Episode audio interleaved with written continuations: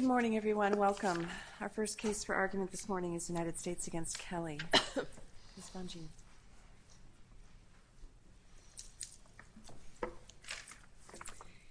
Thank you, and good morning, Your Honors. May it please the Court, my name is Jennifer Bonjean, and I represent Robert Kelly.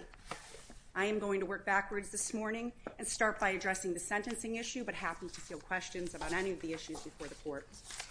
Mr. Kelly was indicted in a 13-count indictment.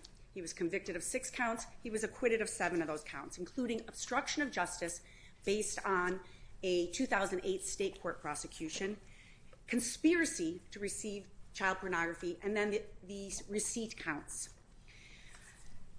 Mr. Kelly was sentenced to a 240-month sentence, which was the statutory maximum, and a sentence significantly above the guideline range. And the district court judge properly calculated the guidelines, but then gave just essentially a polite nod to them and decided, I think 20 years is the right sentence. And the district court's justification for the above guidelines range lacked sufficient factual basis. That is our position. Generally speaking, he relied on acquitted conduct, and he relied on the guidelines today would punish this more severely. Therefore, we should give him an above guidelines range. Now, I want to first start with the acquitted conduct. If you look at the district court's comments, he both imprecisely and inaccurately stated that the evidence presented at Kelly's trial essentially showed that he engaged in some type of obstructive behavior. Ms. Bonjean, do we know, though, that the district court actually relied on that? Because the district court said, I could find by a preponderance that he obstructed justice. There was no specific finding that he did. Yes, and that's an excellent point, Your Honor. Our position is the judge was imprecise. He vaguely referenced, I could do this. It could be based on this. But you want us to infer from that that he actually did. Well, and what's the basis to do that given the judge's specific comments? Well, I think what I would like the court to do is first find that his comments were too vague and ambiguous for us to find that what he relied on. And I think in our briefs we said it was both procedurally improper, and then we argued that even if you accept the government's position that there was this basis, the judge did make this finding. And you know, the comments were sort of a little bit of a stream of consciousness, if you will. And he said, I could do it. So our position, as our briefs, I think, set forth, is that it wasn't precise enough. He didn't identify the factual basis. But even if we looked at those factors, they would not provide a basis for an above guidelines range. The district court sentencing seemed very grounded in the 3553 factors and his concern for the seriousness of this offense and your client's history and characteristics, which is exactly what courts must do, is look at the 3553 factors. How do you get around that? Well, I think you still have to look at the guidelines range as a starting point. And I would remind the court that probation found that there was no basis to sentence him above the guidelines. And I think that's not determinative. Of course. The court has to look at 3553, which again, the court spent quite a bit of time on those factors, in particular the seriousness of the offense, the need for deterrence here, protecting the public. And those were all appropriate factors to look at. But when a court decides to go 72 months above a guidelines range, it still should identify factually specific aggravating factors that would justify it, not simply say there was this acquitted conduct that I could find. And you know, again, our position is the government did not prove the acquitted conduct by a preponderance of the evidence. We know that because the jury acquitted him of the conspiracy to receive child pornography.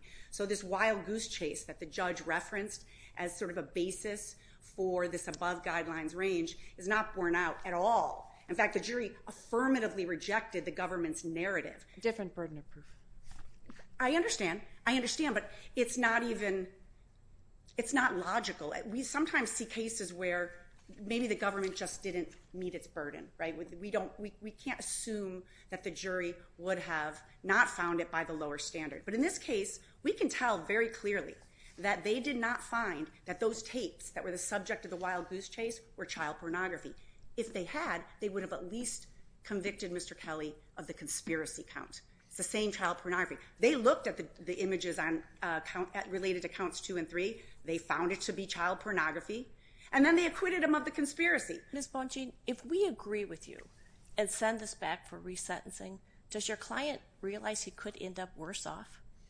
Because the court did go above the guidelines, but very significantly, only 1 year is consecutive to the sentence that your client received in New York. So theoretically, if it's remanded for resentencing because of an error and the court gives a guideline sentence, which is what you seem to be arguing the court should have given, that entire guideline sentence could be consecutive or half of it or more than a year, which would put your client in a worse position. So does your client realize that? Yes, Judge. I do think that if the net result was a more significant sentence, it would be retaliatory for exercising his right to appeal. So I don't think the judge could, and I frankly don't think the judge would do that. Well, the judge certainly could. If it's sent back for resentencing, the judge could start over and look at everything. So to say it would be retaliatory, there's no grounds for that or no case law that would support giving a higher sentence or a sentence that would have a more significant consequence. Well, I think the second point is a valid point to some degree, but I do think there's plenty of case law that says you can't punish someone for exercising their right to an appeal, right? So if the judge were to give a net greater sentence, our position would be that that was retributive. I just want to make sure your client understands that if he wins on this particular point, he has risks that he might get a higher consecutive sentence. Yes, Judge, and frankly, to be frank, kind of all depends on what happens in the Eastern District because that's on appeal. That's his life sentence right there, essentially. It's a 30-year sentence. So not to say this doesn't matter, but if that sentence sticks, he probably will die in prison, and that is the reality. So we have had these conversations if the court, is asking that, and we understand that. We had those conversations before we even went to trial, frankly, and he understands all of that. I would argue, and just moving on to, again, the general proposition that modern guidelines can just provide a basis for giving an above-guideline sentence does run afoul of the ex post facto clause, where the district court is not pointing to some specific aggravating factor, for example. Would we have to overrule Coe to find for you where we said it's okay to look to guideline amendments to justify a variance? No, not at all. In fact, I think the court should rely on Coe. It's okay to look at amendments. That's perfectly okay. You can look at an amendment. But that's not what happened here. So, for instance, if the applicable guidelines didn't take into account, this is not the case, but for instance, the age of the victim, and modern guidelines do take account the age of the victim, then it would be appropriate under Coe to say, I'm going to rely on the age of the victim as a basis for going above the guidelines. But here what we have is sort of this general idea that modern guidelines are more harsh. We care more about child pornography now, and modern guidelines are more serious or punish the conduct more severely. This is just an end run around the ex post facto prohibition. So if the court could have gotten there, but there needed to be some precise basis, and neither the court, the government, or probation, really anyone has identified a specific aggravating factor that was not addressed in the applicable guidelines. And that is the reason that this is just a Pew violation rather than a proper basis for going above the guidelines. I have about 1 minute left. I want to briefly touch on the statute of limitations issue, which I think the court is probably well versed in. But the point I want to make is that the government seems to think that so long as retroactive application doesn't violate the ex post facto clause, it's good, no problem. And you're not arguing otherwise, correct? I'm not arguing otherwise. What I am saying is that we still have to start with looking at what Congress intended. And that first starts with the language that's used by Congress in the statute itself, which is the best indicator of Congress's intent. And then you can also look at the legislative history.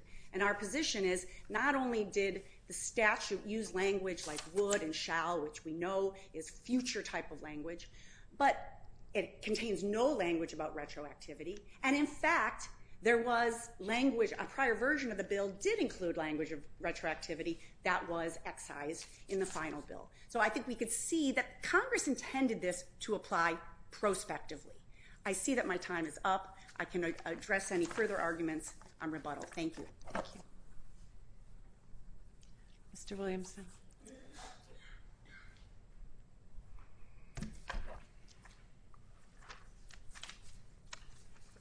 Good morning. May it please the court, Brian Williamson on behalf of the United States. The district court did not procedurally err and did not abuse its discretion with regards to the substantive reasonableness of defendant's 240-month above guidelines sentence.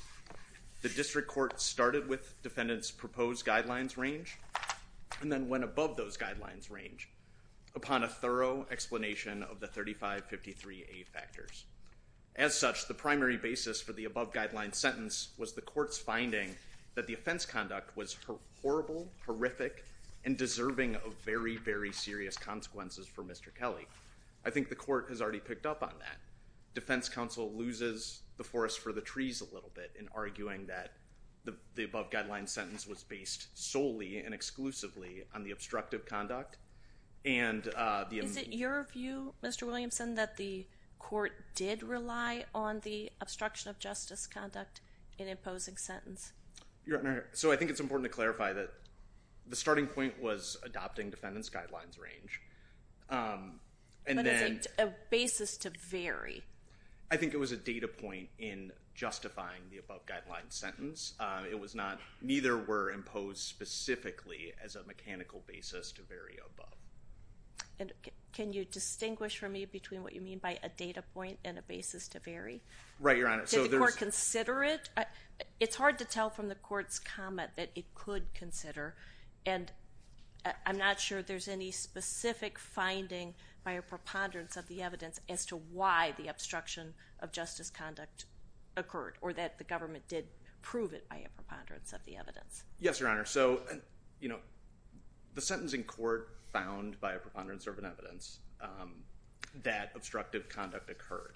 Now, whether that comprised a specific part of the above guideline sentence or whether that was a further justification aligned with the seriousness of the offense conduct, the sentencing transcript does leave that a little bit ambiguous.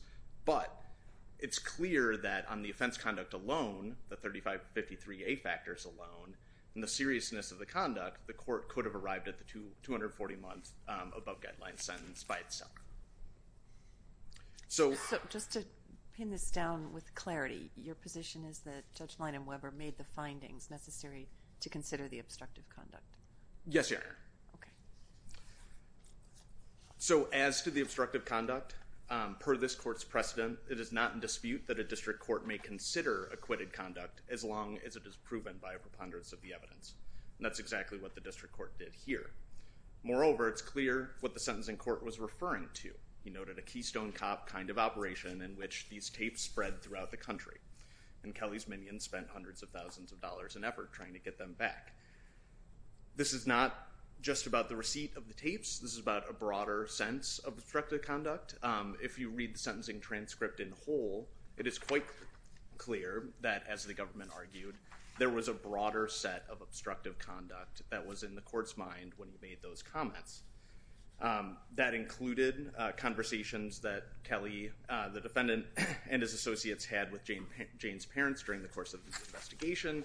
The result of those comments, including Jane's family's non-participation in the grand jury and subsequent 2008 state trial, payments made to Jane's father during that time period, and others.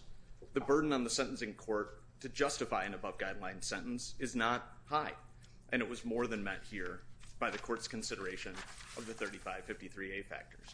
Moreover, it's also not in dispute that there was no ex post facto violation in the court's reference to the evolution of the sentencing guidelines on sex offenses. Defendant concedes as much in his papers. Your Honor, you mentioned the Coe case. And that's exactly on point here. It actually encourages reference to amendments to the guidelines without reading into the limitations that defense reads into it, that those should be used by later sentencing courts in considering whether their sentences meet what Congress was intending. So at end, the sentencing court based its 240-month above-guideline sentence primarily on defendant's horrific offense conduct, not in particular on either his obstruction of justice or the evolution of the guidelines. The sentence was thus procedurally and substantively sound. Turning to the statute of limitations question, defendant's indictment for sexual exploitation and inducement of children was timely brought. The statute of limitations period as to defendant's victims never expired, and at the time of the offense conduct, prosecutions were viable until the victims turned 25.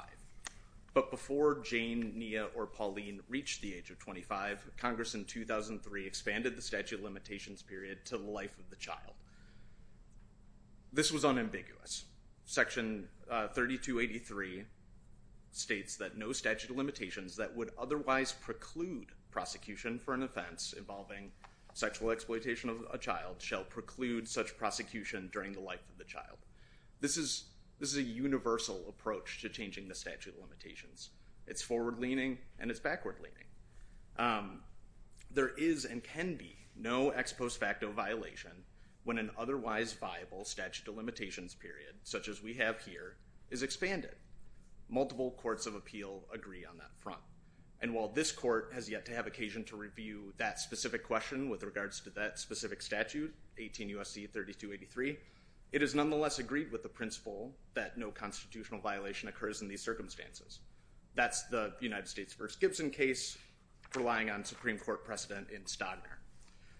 The application of 18 U.S.C. 3283 should thus not be considered impermissibly retroactive. It is not reviving a previously moribund limitations period.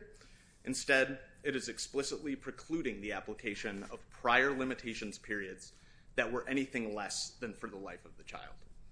The indictment in this case— Are you saying that the Landgraf analysis doesn't matter given Gibson?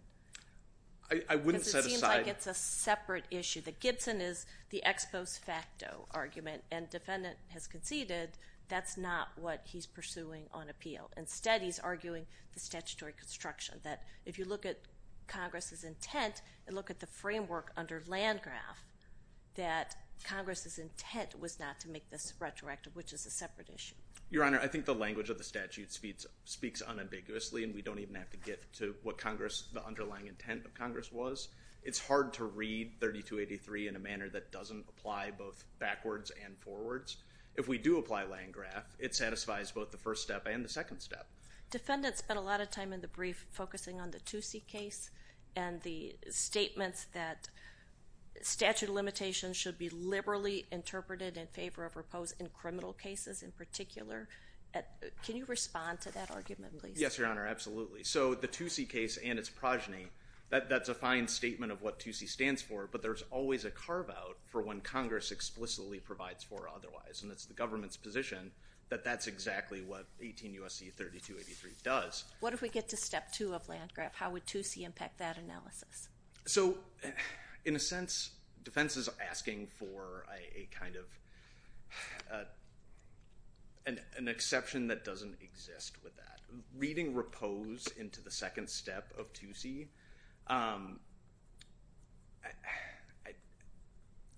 in defense's brief, they set out that this creates, there's a broader set of rights and obligations in that than are provided specifically in the second step of Landgraf. I wouldn't say we need to reach the second step of Landgraf because step one is satisfied given the unambiguous nature of the statute. And as to step two, if there is no retroactivity problem, we're not even in step two of Landgraf. And I'm not sure they pointed to a case that says that the repose considerations in Toussie supersede the satisfaction of steps one and two in Landgraf.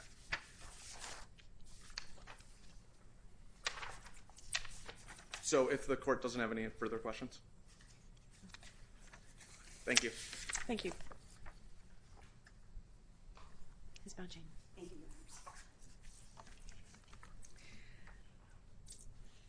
picking up where my colleague left off, our position, of course, is that it is not okay to just jump to the ex post facto problem. And we disagree on how the language of the statute and what it suggests. We have express language from the bill version that demonstrates a desire to include a retroactivity provision that was then removed. Now, retroactivity doesn't mean an ex post facto violation. And retroactivity could be an ex post facto violation, but it doesn't mean an ex post facto violation. And so we are in this category where we acknowledge that the government, that this was not, again, a situation where the statute of limitations has expired, but it was still retroactive. And there are still considerations that this court considered and that the United States Supreme Court has said the starting place. And in Landgraf, the court says the default position is prospectivity. So we shouldn't start with the retroactivity unless otherwise. Toussie says criminal statutes should be interpreted in favor of repose. So those general principles, those canons, need to be the starting point. And I think lower courts, to some degree, have gone wayward from that. I think the U.S. Supreme Court might get us back on track with that. And I know some. But if the language is clear at step one, that doesn't come into play. Well, the language, I understand you don't think it's clear. Well, I think it's clear in the other direction, but if it is not clear in the direction you want it to be, then we don't get into the Toussie land. Well, our position is that the legislative history. We also agree that you don't need to get to step two, so we're in agreement on that. But and obviously we would acknowledge that some of these circuits have already sided with the government's position on this. The issue is in front of the Second Circuit presently, so I don't think any circuit has sided with your position. You're right. Yeah, that's correct. But perhaps there will be a split, and at some point. But our position is that the U.S. Supreme Court would see this differently in light of those general principles, and that we need to start there. And I think the court is well equipped with the information that we've provided and the government's provided to make that decision. I want to get back to this obstructive conduct very quickly. I'm still unclear. I think the government is unclear. Everyone is unclear on how the court reached the above guidelines sentence. And I don't think it's sufficient to just say, well, he spent a lot of time talking or speaking about the 3553 factors, and therefore it's all justified. I think that's dangerous, and I think the court needed to be a little more precise with its factual basis. And Notably, the government is focusing this court more on a different set of obstructive conduct, for which Mr. Kelly was also acquitted, that the district court didn't even mention. The government talks about the intimidating behavior, the hush money towards Jane Doe and her family. And in our reply brief, we honed in and demonstrated for the court that is not what the evidence showed. Jane Doe said nothing of the sort. She said there was no hush money. The mother unequivocally said there was no hush money to testify falsely in front of the grand jury. Nothing of the sort happened. They had their own reasons for wanting to not cooperate with the investigation, and it wasn't as a result of Mr. Kelly's conduct. Now, the government, interestingly, is focusing that court in that direction, but the district court didn't mention it at all. So the district court didn't rely.